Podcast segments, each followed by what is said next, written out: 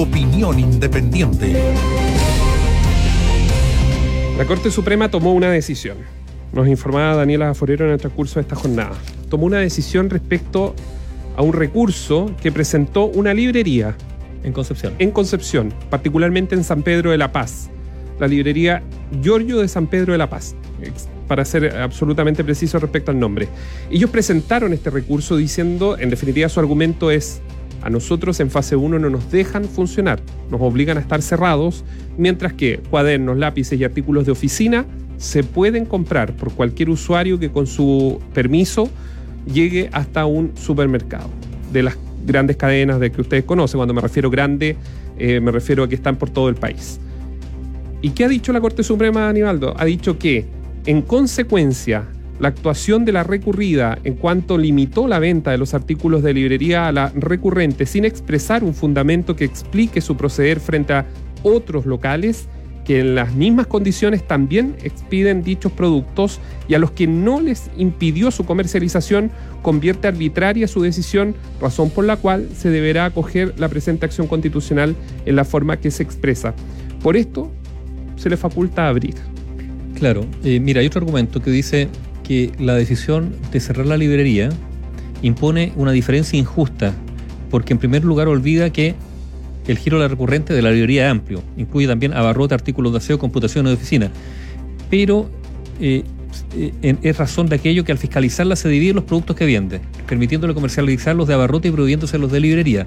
Sin embargo, al supermercado, que también cuenta con un giro amplio, no se le aplica distinción alguna, permitiéndole vender artículos de librería no siendo por lo demás efectivo que estos comercialicen solo algunos, algunos artículos de librería, porque es un hecho público notorio que los supermercados cuentan con una extensa gama de esos productos en sus pancillos, todo lo cual viene a ratificar que la decisión de la autoridad es arbitraria. Aquí se está haciendo, obviamente, este fallo se refirma en la tolerancia para que los supermercados permanezcan abiertos bajo el argumento que venden eh, elementos esenciales, ¿no es cierto? Pero que igual venden otros artículos no esenciales, por ejemplo, artículos de librería que las librerías no pueden vender en una misma situación. Se puede comprar un televisor, un microondas. Pero en este caso son librerías, digamos. Lo que sea. Digamos, esto es librería con librería. O sea, una librería está cerrada por las restricciones por la pandemia. Bajo esa restricción se permite la apertura a los supermercados para vender productos esenciales, pero ellos también venden artículos de librería. Esto puede ser muy relevante. interesante, sí. Ahora, agreguemos que no es fácil establecer, una cosa es establecer las normas y la otra después de fiscalizarlas y hacer su cumplimiento. En algún momento se dijo que los supermercados tenían que mantener cerrados ciertos pasillos o, góndolas, como, se les denomina. No sé qué, qué, tan efectivo ha sido eso, pero, pero lo que sí es cierto es que este viene a darle sustento, en este caso jurídico a través de un fallo, a los reclamos de los comercios medianos y pequeños que sienten que se han encontrado con una situación grave por la pandemia, ¿no es cierto? Se han visto forzados a cerrar con, con poco respaldo económico, con poca capacidad de acceder a crédito, por ejemplo, en el sistema financiero bancario, o sea, están en una situación mucho más precaria frente particularmente a los supermercados, con este giro amplio, donde además, aparte de los bienes de primera necesidad, alimentos, ¿no es cierto?, pueden vender todas las otras cosas que esos comercios locales o pequeños no pueden vender porque, porque están cerrados. ¿Qué pasa ahora con, las tiendas que venden ropa? Si en los supermercados también están vendiendo ropa. Por eso es que se marca, marca esto un, claro.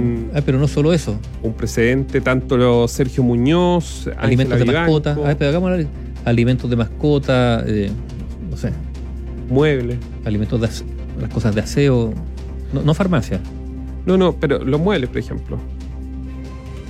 Si también vende, usted puede encontrar una silla, puede encontrar un sofá,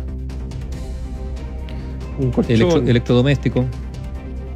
Claro, los artículos de ferretería, las ferreterías sí están autorizadas a abrir, en ese caso puntual.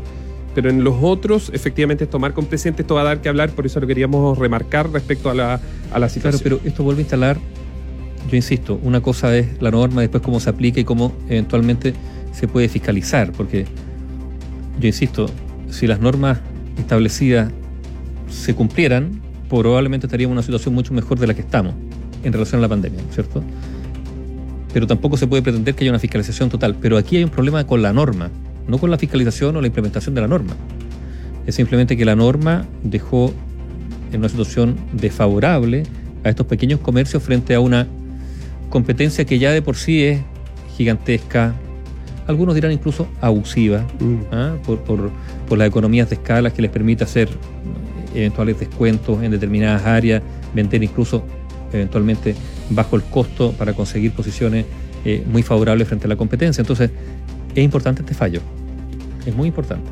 Y vamos a ver qué pasa en, lo- en los próximos días. ¿Cuál Y es sobre todo vamos a ver si en los próximos días hay otras, que presenten? hay otros comercios Claro. que se, que se sumen a esto. Si ya la brecha se abrió. Interesante. Eh, otro de los temas. Ayer hubo anuncio del presidente Sebastián Piñera, un paquete de medidas, eh, varias medidas respecto al tema económico.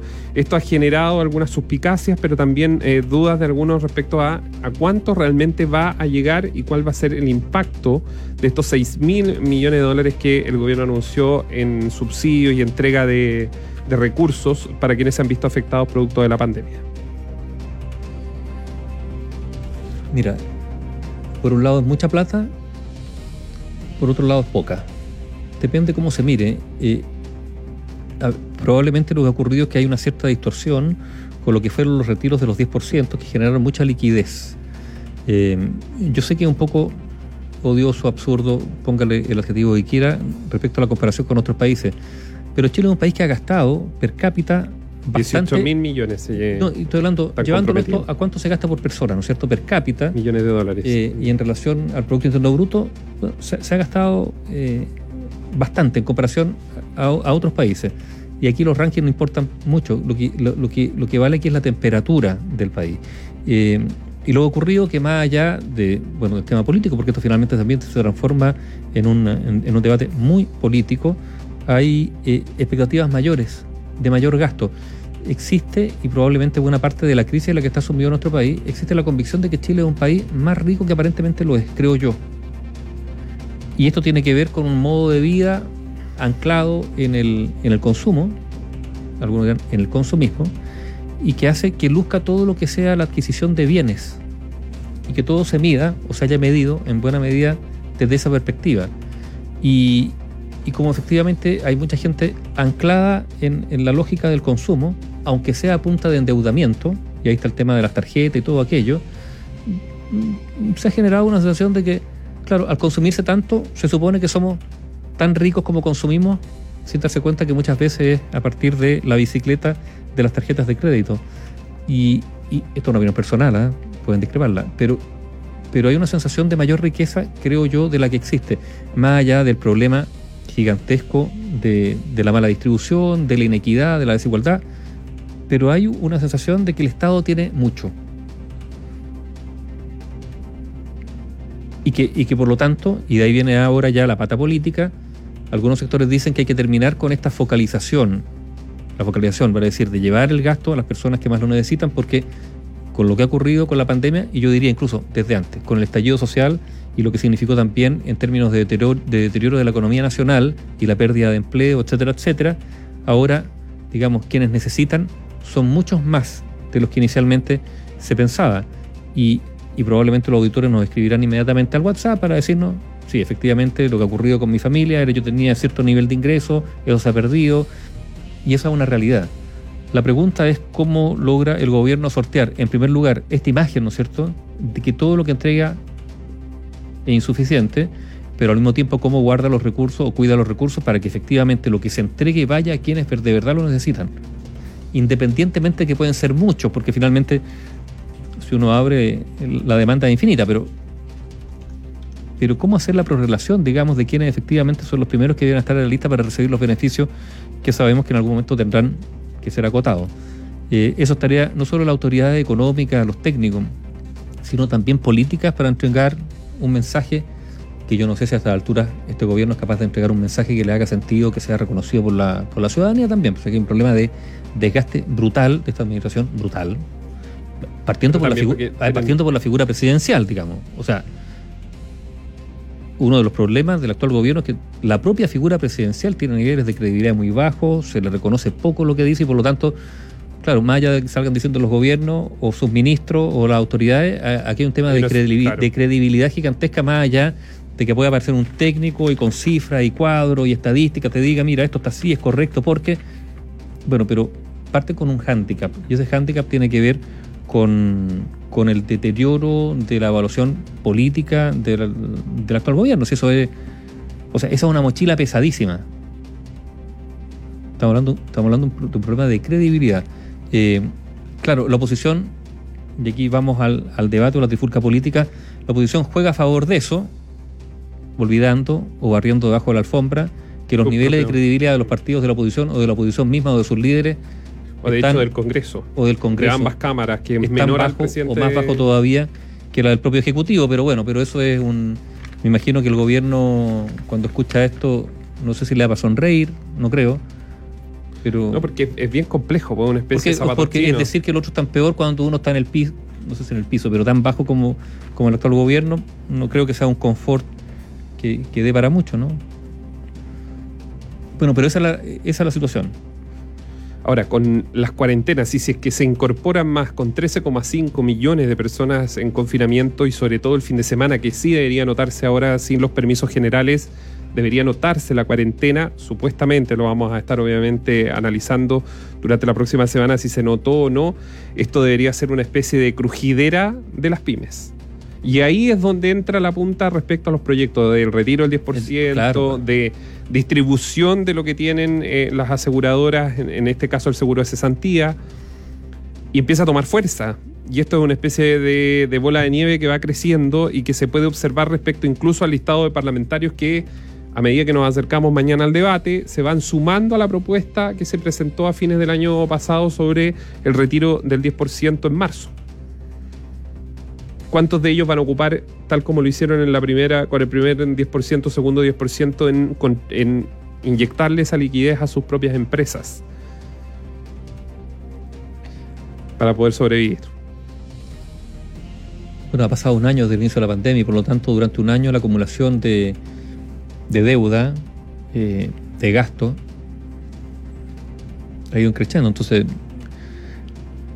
bueno, es complejo porque finalmente el debate del 10% debiera llevarnos al debate sobre la reforma previsional que, ha estado planteada hace años por, por tantos, ¿no? O sea, comisiones de por medio. Y yo quiero volver a insistir que en todo lo que estamos viviendo, no en la pandemia, pero en todo lo que estamos viviendo, hay una enorme responsabilidad del mundo político, que ha ido llegando tarde a todo. O sea, al mundo político, porque el mundo político lo convocó a estas comisiones.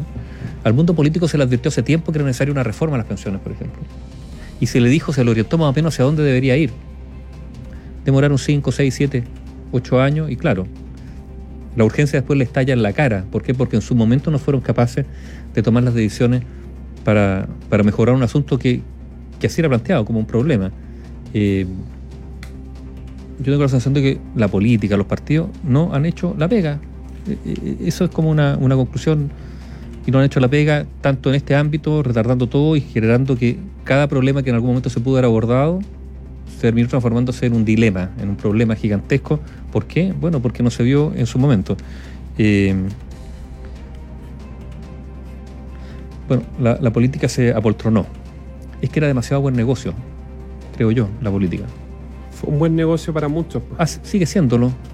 Sí. sigue siéndolo. la política tiene financiamiento para las campañas, eh, y yo creo que eso finalmente lo que generó fue que se encerró a sí misma porque era un lugar de confort donde la competencia ellos mismos la acotaban y por eso los partidos terminaron siendo unos espacios cerrados donde no, donde no entraba nadie porque los que ya estaban adentro querían seguir gozando de ese buen negocio. Y todos los que quedaron afuera de la de, estoy hablando de la política en el sentido de la política institucional, que es la que se hace en democracia a través de los partidos, bueno, los que quedaron afuera terminaron volcándose contra los partidos. Y ese es el dilema que tienen, por ejemplo, de cara a las próximas elecciones. La credibilidad. Y alta abstención. Información independiente. Opinión independiente.